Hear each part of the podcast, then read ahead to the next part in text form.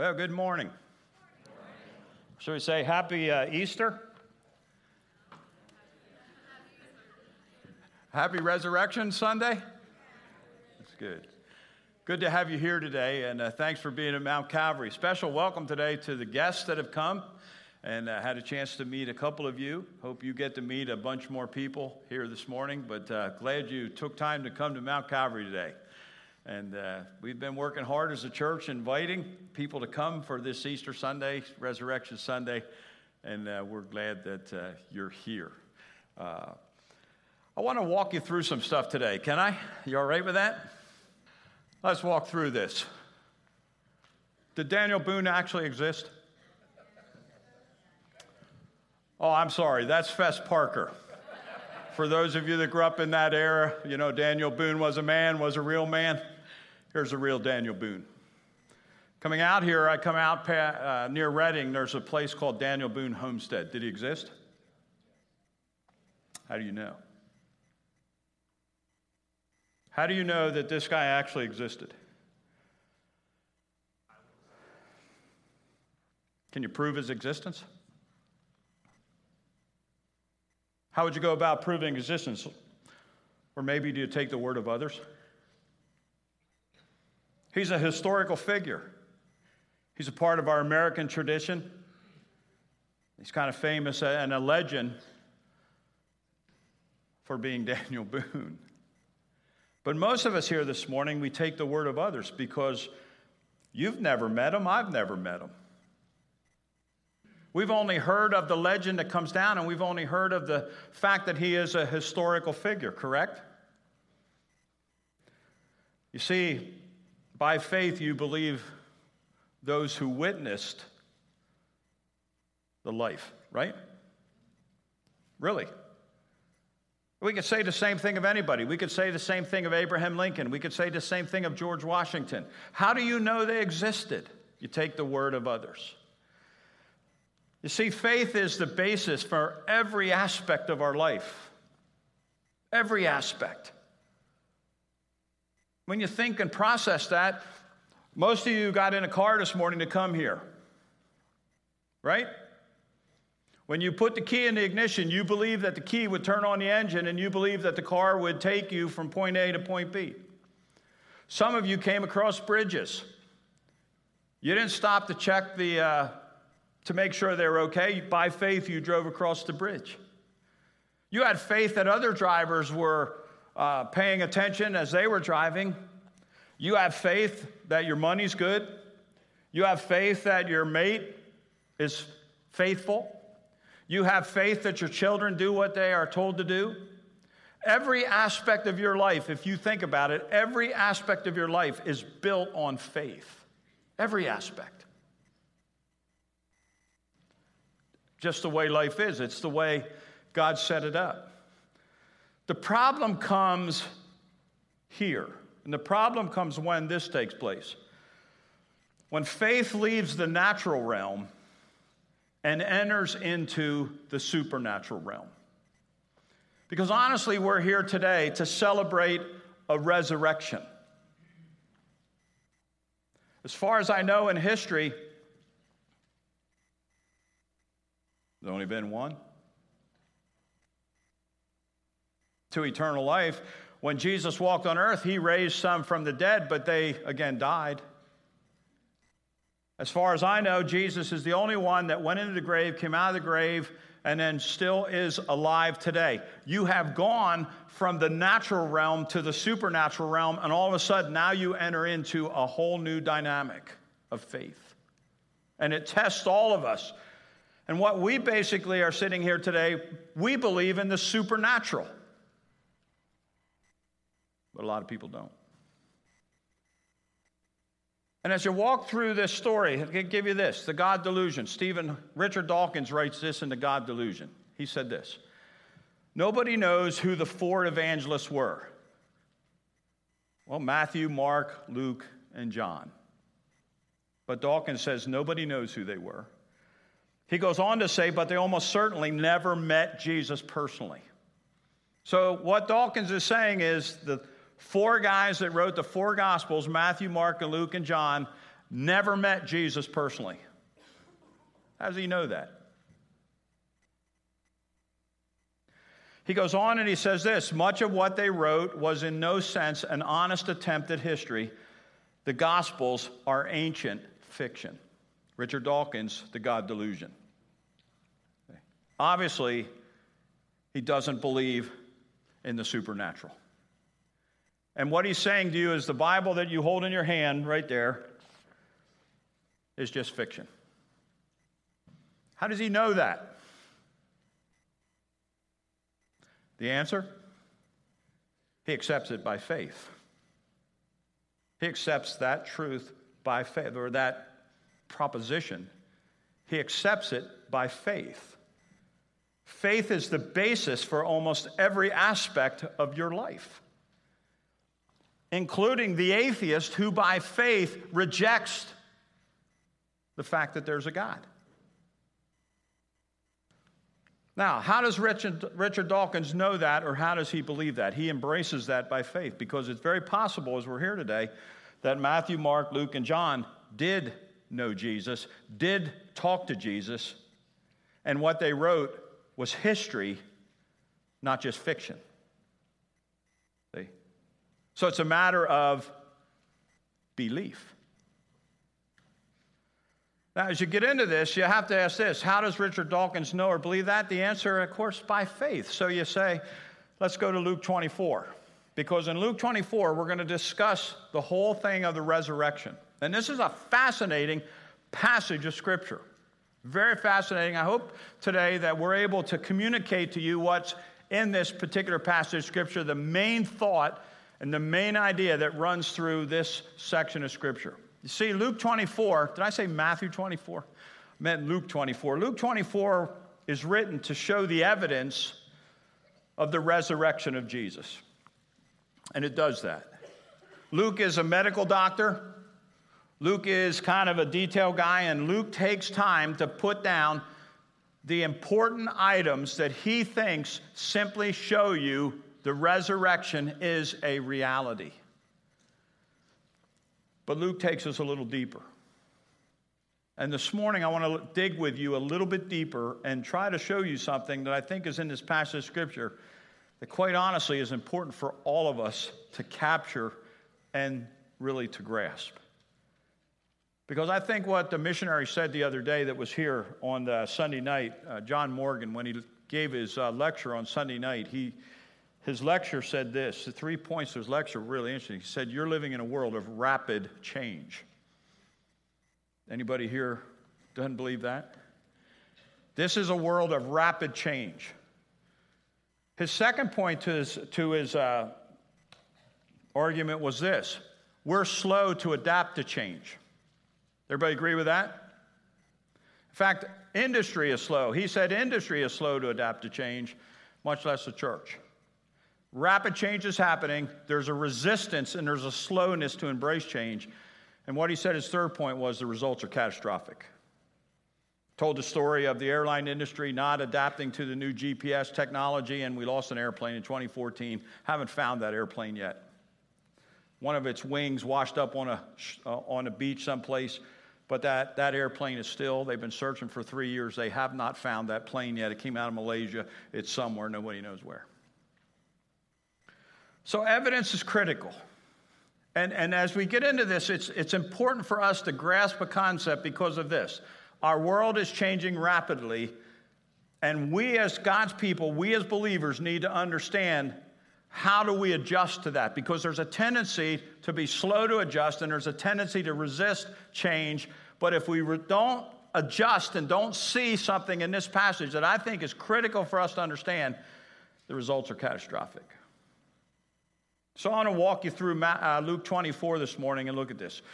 Let's look at the claims in this passage of Scripture. He says this, verse 1 to 6. He said, But on the first day of the week, at early dawn, they went to the tomb, they being the ladies, the women, taking the spices they had prepared, and they found the stone rolled away from the tomb. But when they went in, they did not find the body of the Lord Jesus. And while they were perplexed about this, behold, two men stood by them in dazzling apparel. And as they were frightened and bowed their faces to the ground, the men said to them, Why do you seek the living among the dead? He is not here, he has risen. That is a powerful statement. Simply, the claim is this Jesus rose from the dead. Unusual? Very. In fact, Christianity is the only religion that makes claim to a resurrection and claims its leader, which is Jesus Christ, rose from the dead. That's why we're here today. That's why we've come to worship a risen Lord. But here is a problem. And I want you to see in Luke 24, because throughout this passage of Scripture is a problem. His disciples didn't believe this truth. Very, very interesting. Notice what it says. Remember how he told you uh, while he was still in Galilee that the Son of Man must be delivered into the hands of sinful men and be crucified, and on the third day rise. And they remembered his words. Should underline that in your Bible. And returning from the tomb, they told all these things to the eleven and to all the rest. Now it was Mary Magdalene and Joanna and Mary, the mother of James, and the other woman with them who told these things to the apostles. But the words, these words, seemed to them an idle tale, and they did not believe them. This is the 11. So, you know the story.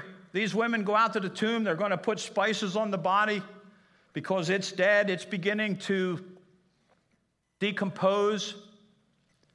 And so they're going to put the spices there for that purpose and that reason. And when they get there, they, he's not there. These two angels appear to these ladies and say, Hey, he told you this. He's not here. He has risen from the dead. These ladies make their way back to the 11 and some other disciples and tell them the story. And these 11 and these other disciples, it seemed to them an idle tale, and they did not believe it. Isn't that amazing? The 11. That's a problem. That's a problem. So Peter takes off. He's got to see for himself. In verse 12, he runs out to the tomb and he looks and he just is like, all right, got to figure this out. They didn't believe. They didn't believe. Peter rose and ran to the tomb, stooping and looking in. He saw the linen clothes by themselves, and he went home marveling at what had happened. The word marveling, he went home kind of scratching his head, trying to put it all together.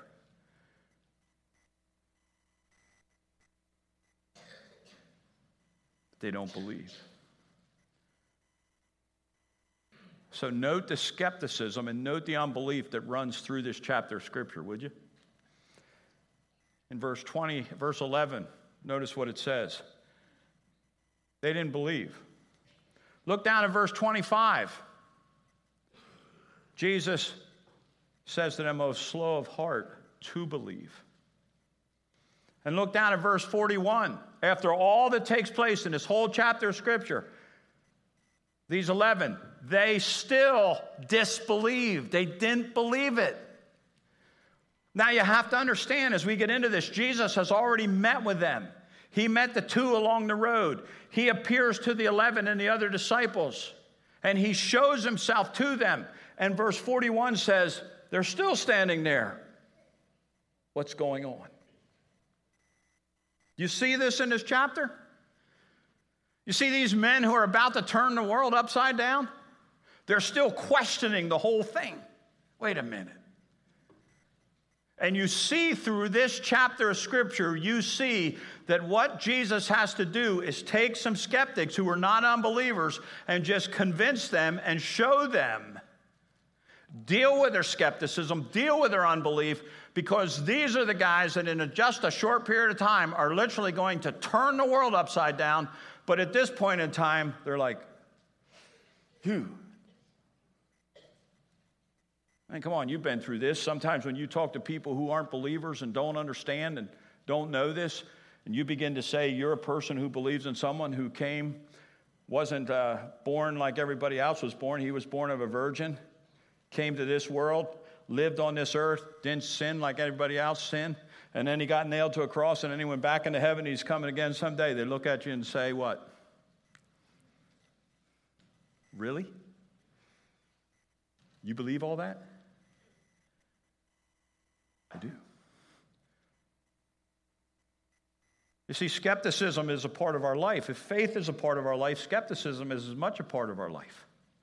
Unbelief is something that all of us struggle with all the time. It wasn't just unbelief when I became a Christian. I had to deal with it to become a Christian and say, All right, Lord, I believe that you are who you said you are. I understand who I am. And when I came as you came to Christ, you came asking if, he, if God would forgive you over your sins, allow you to be a part of his kingdom, and embrace you, and he would be your Savior. We all came to that. That didn't make unbelief go away in our life, did it? We still struggle with belief. We still struggle with skepticism. When it comes to the area of giving, why, don't, why doesn't every Christian just dump more money in the offering plate? Skepticism, unbelief. Well, if I give that, how am I going to? We still wrestle with it. So did the disciples. So did the 11. So did the apostles. So if you in your life wrestle sometimes with the ability to just step out on faith and you wrestle sometimes with the whole idea of skepticism, welcome to being normal. But I like what someone said. I keep this quote on my desk if you're not willing to risk it, he who won't risk can't win. Unbelief. So, how does Jesus turn their unbelief and their skepticism? And this is what I want you to see this morning because I think this is what Luke chapter 24 is really all about. It's turning people who are disciples, people who have embraced him as Savior, people who have embraced him as Lord, but it's turning their skepticism or their unbelief into courage and into faith so that when they go out, they're going to turn the world upside down for Christ. Let's talk about the women. The angels reminded them of what Jesus taught. Again, look in your Bible if you would, and let's just go through this because this is, I think, this is the method of evangelism that all of us in here today have to learn and have to understand and have to embrace. In verse 24, in chapter 24, it says here, verse 4 Well, they were perplexed about this. Where is the body of Jesus? It says, Two men stood by them in dazzling apparel. Now, you would think that the two men in dazzling apparel would be all that would be needed.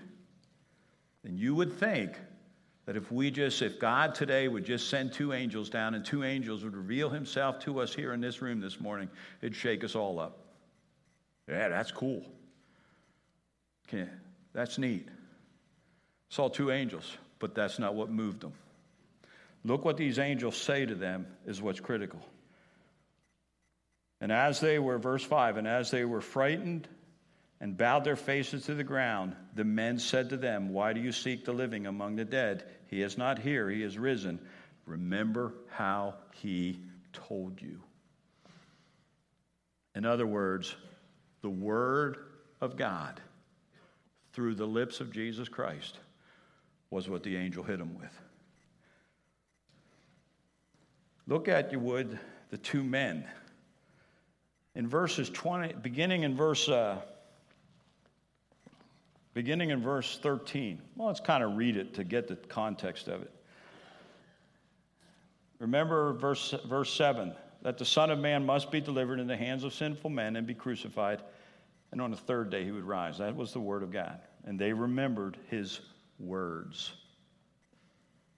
And then it goes from there and it says this And returning from the tomb, they told all these things to the eleven and to the rest.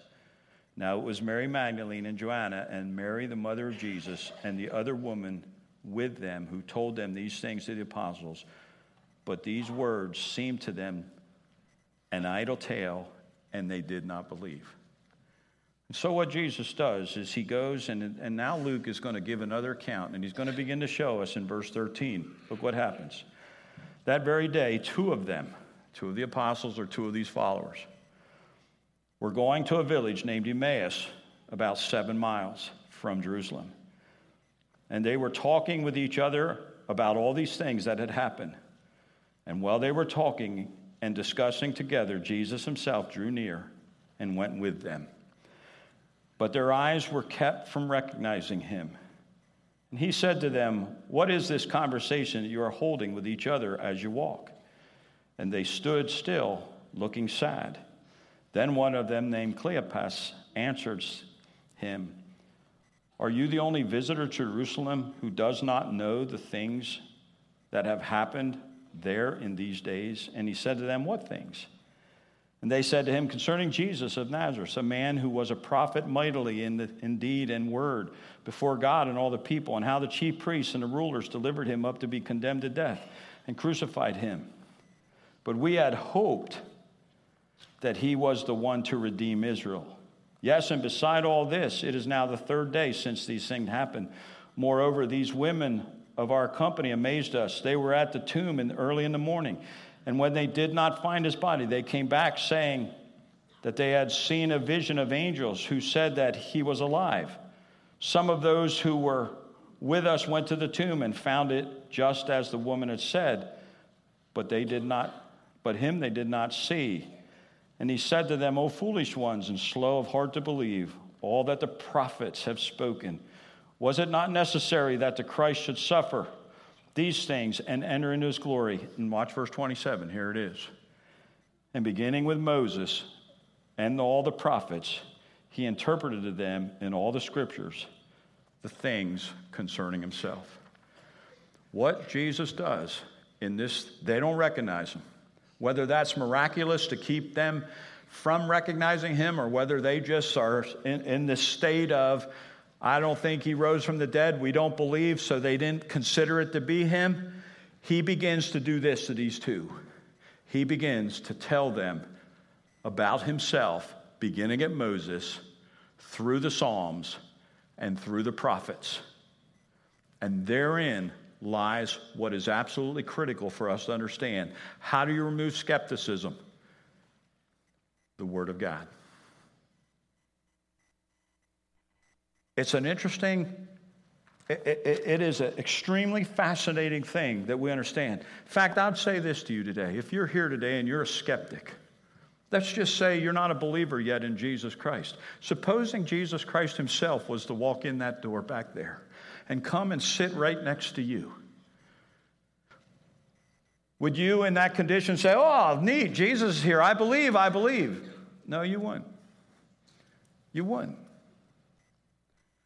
But what would he do then to try to take and remove the skepticism from your life? He would do this. He would sit with you and say, Let me tell you the story about creation. Let me tell you the story about how man fell.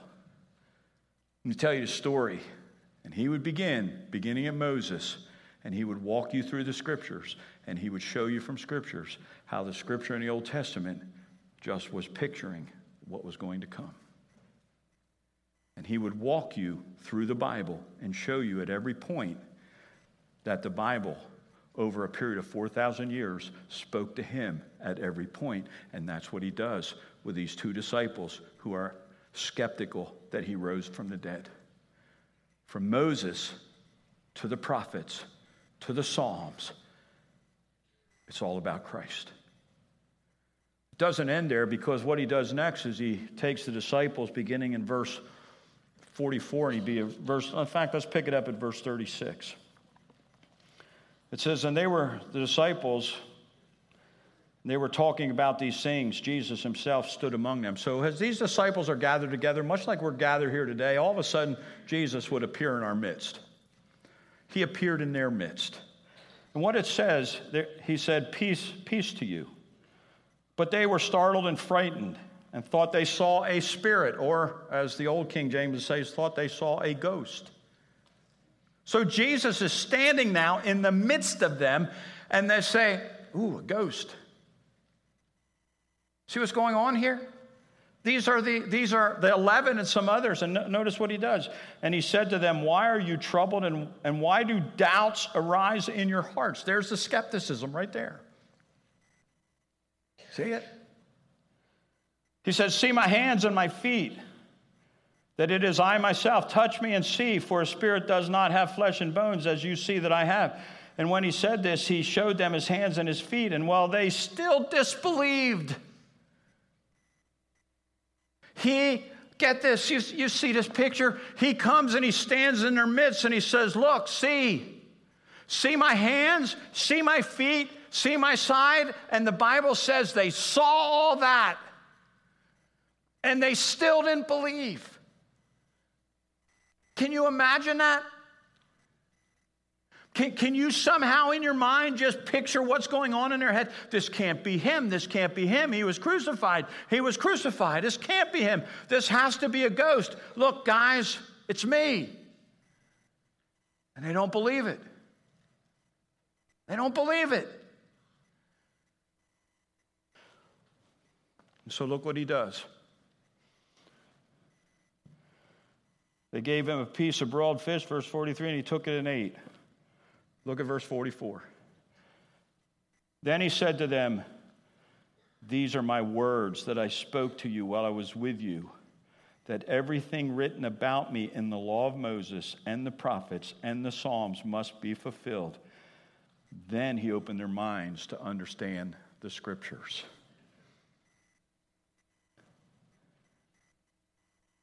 That is a fascinating, fascinating aspect of this. So, in other words, a visible appearance of Jesus Christ would not convince skeptics or unbelievers that he is the Christ. Even if he stood and said, Look, look, check my side, look at my feet,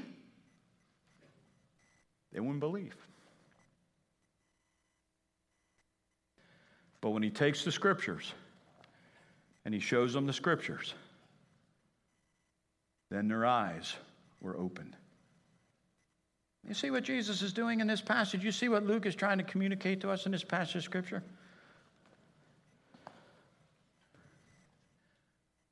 What about us? Well, we believe in the resurrection of Jesus because of the Bible.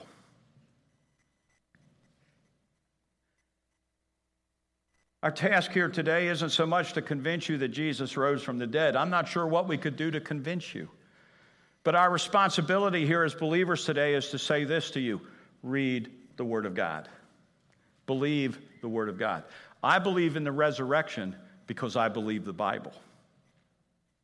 And the Bible is what communicates to us the entire message of the resurrection of Jesus Christ. So, our task here is not to go out into the community and get people to believe the resurrection. They're not gonna. Our task is to present Jesus Christ in a way that they can look at the scriptures and see him in Moses and see him in the law and the prophets and see him in the Psalms and the scriptures is what opens the eyes of people. He moves now to verse 48. Notice in the movement of this chapter what it says.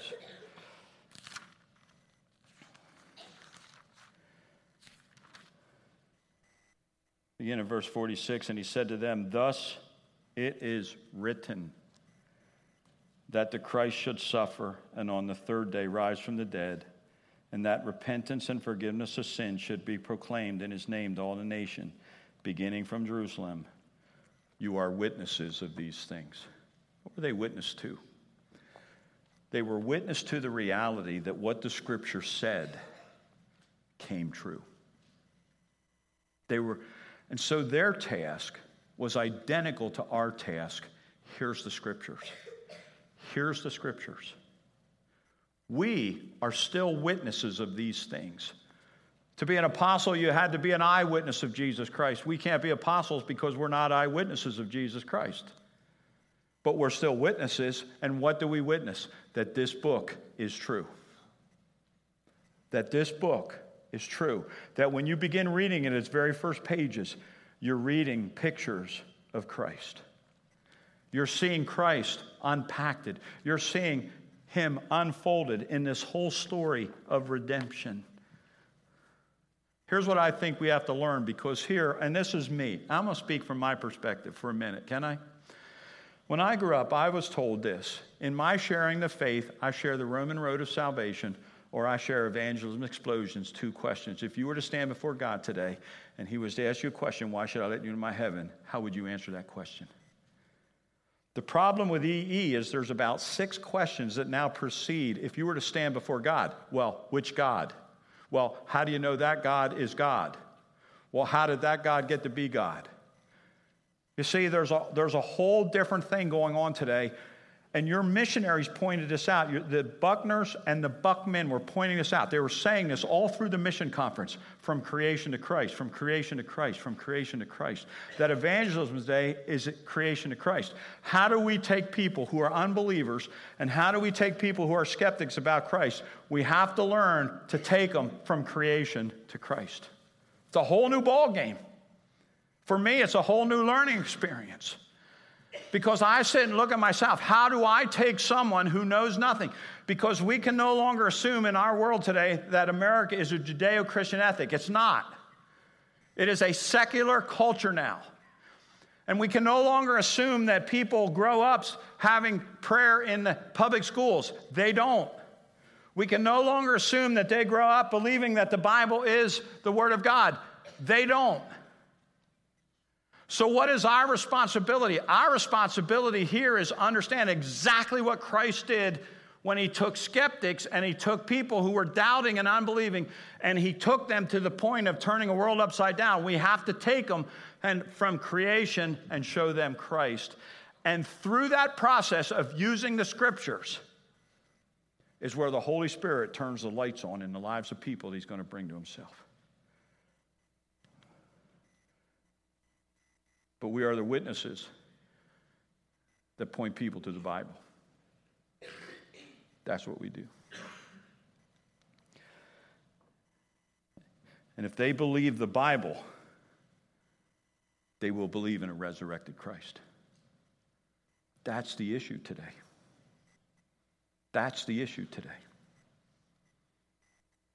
In fact, if you take those of us that are here today as Christians and you pin us into the corner and say, What is your core belief? Our core belief is this I believe there is a God, and I believe he has revealed himself in the Bible. That is our most basic premise that we hold. And so we take people to the Word of God. That's why Dawkins doesn't go after the resurrection. Dawkins goes after the Bible because he knows take out the Bible and you take out the resurrection. And so he goes after the authors of Scripture. And he says to us this that what you're holding in your hands, that you call your Bible, is nothing more than ancient fiction. And what I say to Dawkins is this no, it isn't. It is the living, powerful Word of God that has the capability and the ability to open the eyes of those that are blind and enable them to see the light of the glorious gospel. And I love that song we sang today. And when he called our name, we ran out of the grave, out of the darkness and into his glorious day. What we have to do, and I think what all of us have to do here today, is we have to learn how do we evangelize from creation to Christ. How do we take people that path? That's not sitting, that's not walking up to somebody's door, knocking on their door, and saying, Hey, if you died today, do you know if you'd spend eternity with God? That used to be okay. But today, oh, there's a God? Which God? How do you know He's God? I'm going to show you. And we walk them through it. Jesus uh, told a story about the rich man and Lazarus in Abraham's bosom. It's a great story. It's in Luke chapter 16. But Jesus makes a statement at the end of the chapter in chapter 16 that I think is worthy of us to look at. It says this He, Jesus, said to them, If they do not hear Moses and the prophets, neither will they be convinced if someone should rise from the dead. So, what is going to convince people is not a risen Lord. What is going to convince people is Moses and the prophets, the Word of God. That's what we have to understand. Now, are we here today to celebrate a resurrected Lord? The answer is absolutely, positively, yes, we are. Yes, we believe that he rose from the dead. Yes, we believe that he's alive as ever in his physical body. Yes, we believe that in his physical body, he is seated at the right hand of God the Father. Yes, we understand all of the implications of that because he lives, we'll live. We get the resurrection completely, but we get that every Sunday. That's why we're here every Sunday. But going out there into the community to convince people of a resurrected Lord, if they won't believe Moses, if they won't hear Moses, if they won't hear the prophets, they won't believe, even if someone rises from the dead. So you see where we go? You may be here today and uh, you're a skeptic. You're a doubter. Or maybe you're here today and you're still an unbeliever.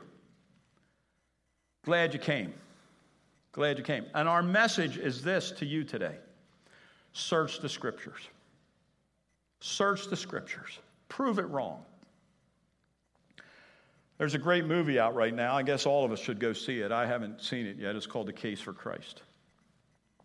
And you got to see it? This came out in April. Lee Strobel put it out. It's a true story. It's a true story of a journalist.